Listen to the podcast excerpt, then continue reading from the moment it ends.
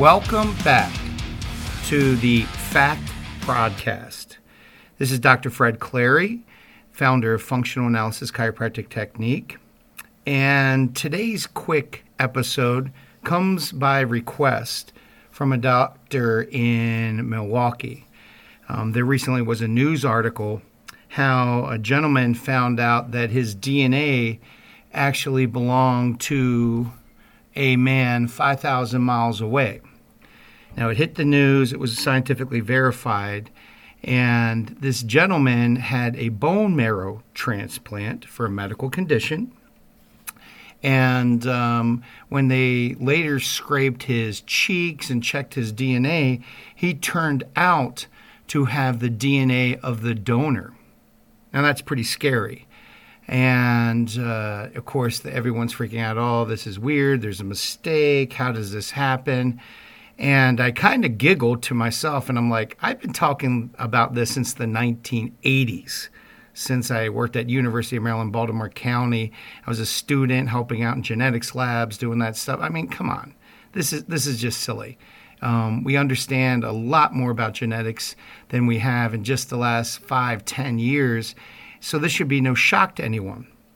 And I've always talked about uh, when it came to, say, the vaccination controversy yes, vaccines to prevent childhood illness, inoculations. That I'm not so worried about some of the big things that people talk about the aluminum in it, the mercury, ooh, the mercury. I was never really that, you know, upset about it. Mercury's fun with, you know, everyone's played with quicksilver. You know, it it splashes, it moves through your hands, pretty cool. Yeah, maybe I'll have a little dementia later and some peripheral neuropathy. Maybe my brain will slow down so I can pace myself with everyone else. I don't know. But, uh, you know, playing with mercury and all that, we know it's a neurotoxin. We know aluminum is a neurotoxin. And I'm not getting into the debate right now in this episode whether, you know, the amount is good or bad. But I always worried about foreign genetic material. I kept saying that we shouldn't have foreign genetic material. When you make a vaccine, you you know, if you're making a vaccine, you the, the theory is you have a you break up a bug, a flu virus, um, a virus, sorry, a virus, some type of vector, some type of uh, pathogen. You break it up and you put it into the body in an amount that doesn't cause the disease, but causes an immune reaction. So you can take a picture of that bug, and next time it comes around and it's wild type, it's wild form, when you get it naturally, you'll be able to fight it off. That's the theory, at least. And of course, the bug they give you is not the same. They uh, break it up. Sometimes they don't even get the right glycoproteins. Um, you know, a lot of it's guesswork. I think uh, today's flu virus, as I speak in 2019, is only 3% effective. And if I do my statistics right on the uh, report, um, that's within the standard of deviation, standard of error, error for 0%. So I'm like, are you kidding me? Um, people aren't that much of lemmings. Uh, they, they see something that, you know, um, as BS, don't they? I don't know. But anyway, back to this, where I've always talked about transposons. Those are jumping genes. Yes, jump, jump, jumping genes.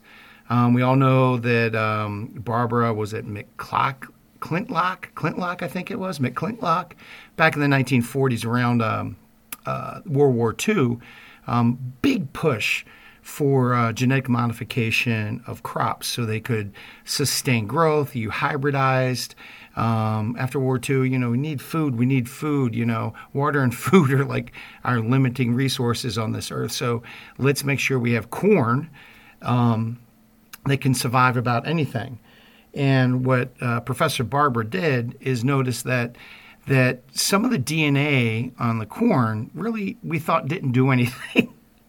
And for decades, and I'm not kidding, it was called junk DNA. Junk DNA by all the experts. I mean, you know, them, the experts that tell us this is right, this is wrong, and every five years they get it completely wrong, and then they don't apologize to us, don't fix us.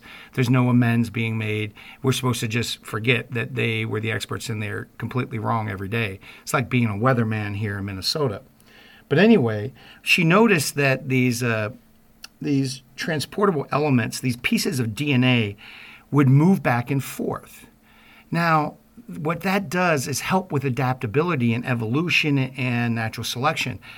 And even though we have the same strand of DNA, it changes how it's read. Some of this DNA will flip, it will move, it will even jump a flipping chromosome.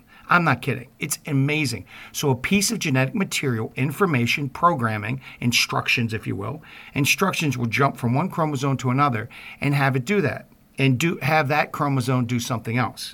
That's amazing. I mean, you should be freaked out. This isn't Star Trek, Star Wars. This is how it works.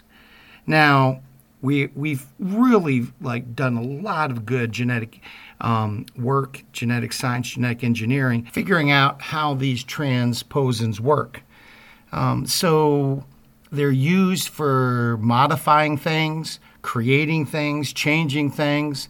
So, yeah, you have movable pieces of information. What we're learning is that RNA, DNA, pieces of genetic material are just floating around instructions, and they can jump to where they need to. And if they could jump, they can be inserted. Enter genetic gene therapy. Gene therapy, the biggest thing. The goal of gene therapy is you have some cancer or something, we rip out all your bone marrow. That's what a bone marrow transplant's for. And the reason this gentleman 5,000 miles away got a bone marrow transplant is they didn't want to use his own bone marrow because it was expressing cancer or whatever he had. So they used someone else's who didn't have cancer. That makes sense, that matched.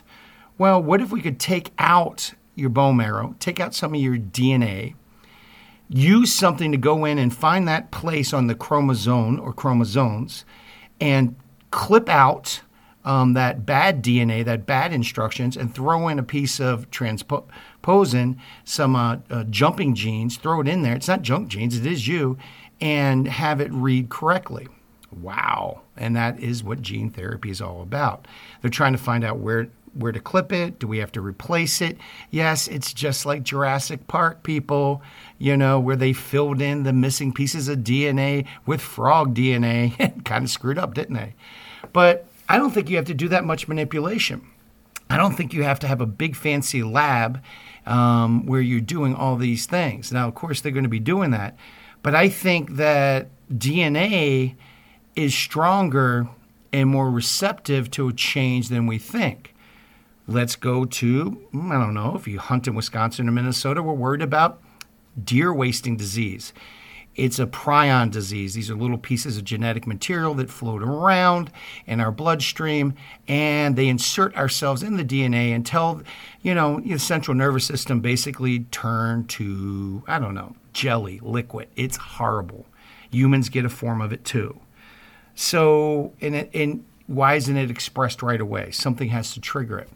So what we're learning that, you know, how will we fix this? Well, now they're actually attacking certain diseases.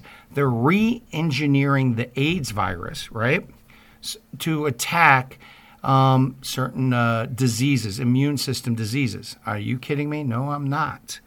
So you pop out it and you use what's called a vector, and that's what they call these viruses that can insert its own DNA into our DNA and change, or at least into the cell, and tell the cell to do something else. Sometimes all you need is that piece of DNA that tells our DNA what to do. You know, it's like having, you know, three cooks in the kitchen, the biggest cook wins. You don't have to go in the kitchen, you just yell and scream from the outside. And that's kind of how prion disease works outside of the nuclear the nucleus of the cell, I should say. It's already in the cell. It gets incorporated in the cell. Fred, what does this all have to do with vaccines and all that?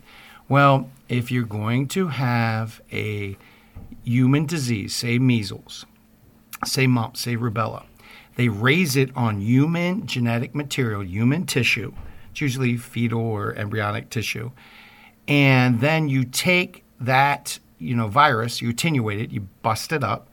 You know, you have to use some uh, processing. You got to use some additives, you know, like I don't know, windshield wiper fluid and mercury and aluminum and a few things to use as a stabilizer and uh, keep you know keep the material patent, or it just turns into protein. It just goes into dust basically, protein, amino acids.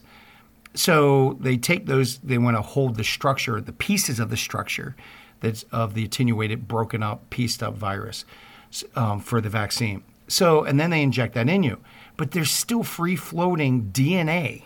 And it's right in the package inserts of the vaccine. Read the package inserts. it's right in there that you're getting some genetic material from someone else, not your family, not you. You know, sometimes it's from um, a selectively aborted fetus that was done in the ninth that was that occurred in 1960s, and that's what you know some of these uh, fetal tissue samples are. And we won't go into that. There's no time to go into different fetal tissue samples like MRC5. Um, so you know that was from a, a, a 14 week old um, um, baby or fetus or embryo. I'm not getting into the the craziness on both sides of the vaccine debate. I'm just saying that's what it's from. From you know 40 years ago, we're using we're still using the lung lining tissue, the lung tissue of that um, of that being, and uh, raising cultures of different pathogens on it. And this all sounds like you know, you know, Dr. Frankenstein, but you know, basically, this is genetics, and uh, so we can keep those culture lines alive. But that is human genetic material from someone else. It's not you. It's not your family, and perhaps some of that DNA gets incorporated because we never thought that free floating DNA would do anything on RNA. Now we have prions, which is less. Um, we never thought that you know you can insert, you know, transposons could insert um, foreign DNA into the cell? Well, we have viral um, macro uh, bacterial phages called a phage. These phages um, actually will clip on to you know um, plant cells, but we can get them onto bacteria cells, and they will infect the bacteria. We know and in, insert their their genetic material into the genetic material of the bacteria. Well, that's what we knew in the 90s and 2000s. What we're learning now is that some of this material can be inserted all over. You know, you get these jumping things. The whole thing with the uh, the respiratory virus. You know, the some of these swine flus. It affected pigs, but it jumped species. You know, the uh, bird flu you know, that was so prevalent in Turkey? Well, it jumped species because it changed on the outside and incorporated some genetic material into the cell. It changed. So I've always thought, why would you want to inject free floating DNA strands from somewhere else, someplace else, right? And think that that DNA, which is information to the human body, it's a code, it's instructions, it's an instruction manual with feet on it why would you take chances to see if it would be incorporated? Now, of course, your gene uh, therapy scientists today, today, say, well, that won't happen. Maybe we'll have an immune response. But they keep going through, and I'm like, well, wait a minute. You know, 20 years ago, you told me it was impossible to, to you know, insert foreign DNA into a mammal. Now we're playing around with how to do it, and we're doing it actually.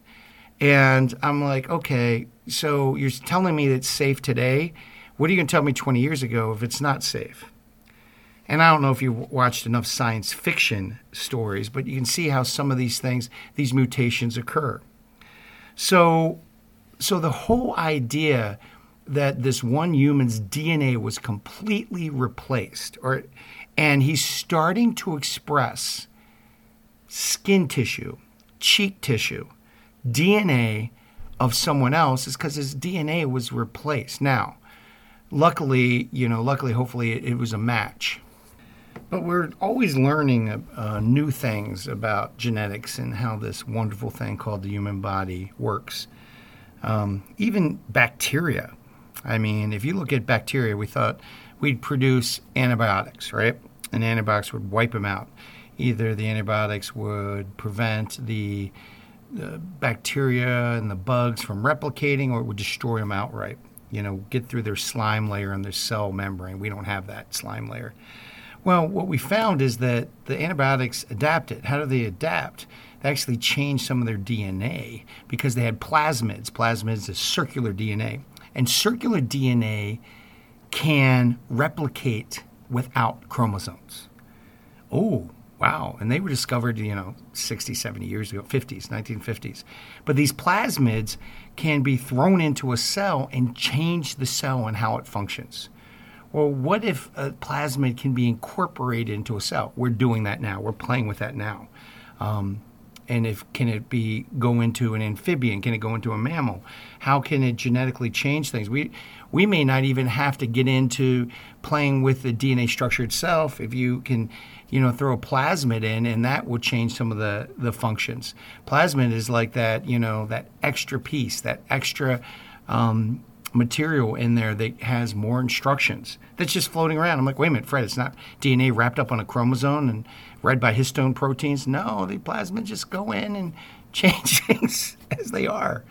Um, you know, we still don't see it working on monkeys and humans yet, but uh, you know, you know, when I was at the University of Maryland, Baltimore County, you know, we didn't think we could manipulate we do now. I mean, we were going after fetal stem cells, and now you can go to an orthopedic clinic. I go to my orthopedic clinic to have my shoulder looked on after rotator cuff surgery, and there's brochures. There's a poster in the room, you know, advertising for stem cell therapy, where they go in, either they pull your fat, manipulate it, or they go into your hip pull out some of your own cells, spin them down, and inject your shoulder or whatever knee joint with your own stem cells so you can heal. I mean, we're already doing genetic modifications now and learning. We never thought that that was possible when they would work, and now it's like mainstream. Um, you know, if you got five or ten grand, because insurance won't pay for things that work. So anyway, um, I hope this answers Dr. Tammy and Milwaukee's question about you know what the heck is going on here, and I've been if you remember from my uh, neurodiplomate from me teaching clinical neurology to these graduate doctors um, i've been talking about gene jumping and that's the things we have to worry about with any type of medicine any type of gene theory. What are we manipulating? And if we don't know what those instructions say exactly maybe we shouldn't hand it to it. It's kind of like you know, your body's just going to follow suit. Your DNA is going to follow suit whatever it gets. Say you have a very good coworker and we have a new machine, you hand them the instructions and either it doesn't work or they break the machine. Oh no, I hand you the manual for the last version of the machine or a different version. Oops. And hopefully it's not you or your friends or family that gets the oops. So, something to think about when we're playing around with genetic material haphazardly, you know. Are you getting your own genetic material? Like some of this stem cell stuff sounds fantastic if you're getting your own. But what if your own is terrible and sucks? What if it has cancer on it? Then you know you're going to get cancer. So you want to make sh- we have, we have to have long conversations yet on you know stem cell therapy, how it works. Just because it's your stem cell, is it good to be injecting that area? Maybe it is. Maybe it's not. Um, so that's we need a little more research, I think, and I think the jury's out with uh, playing around with this genetic material.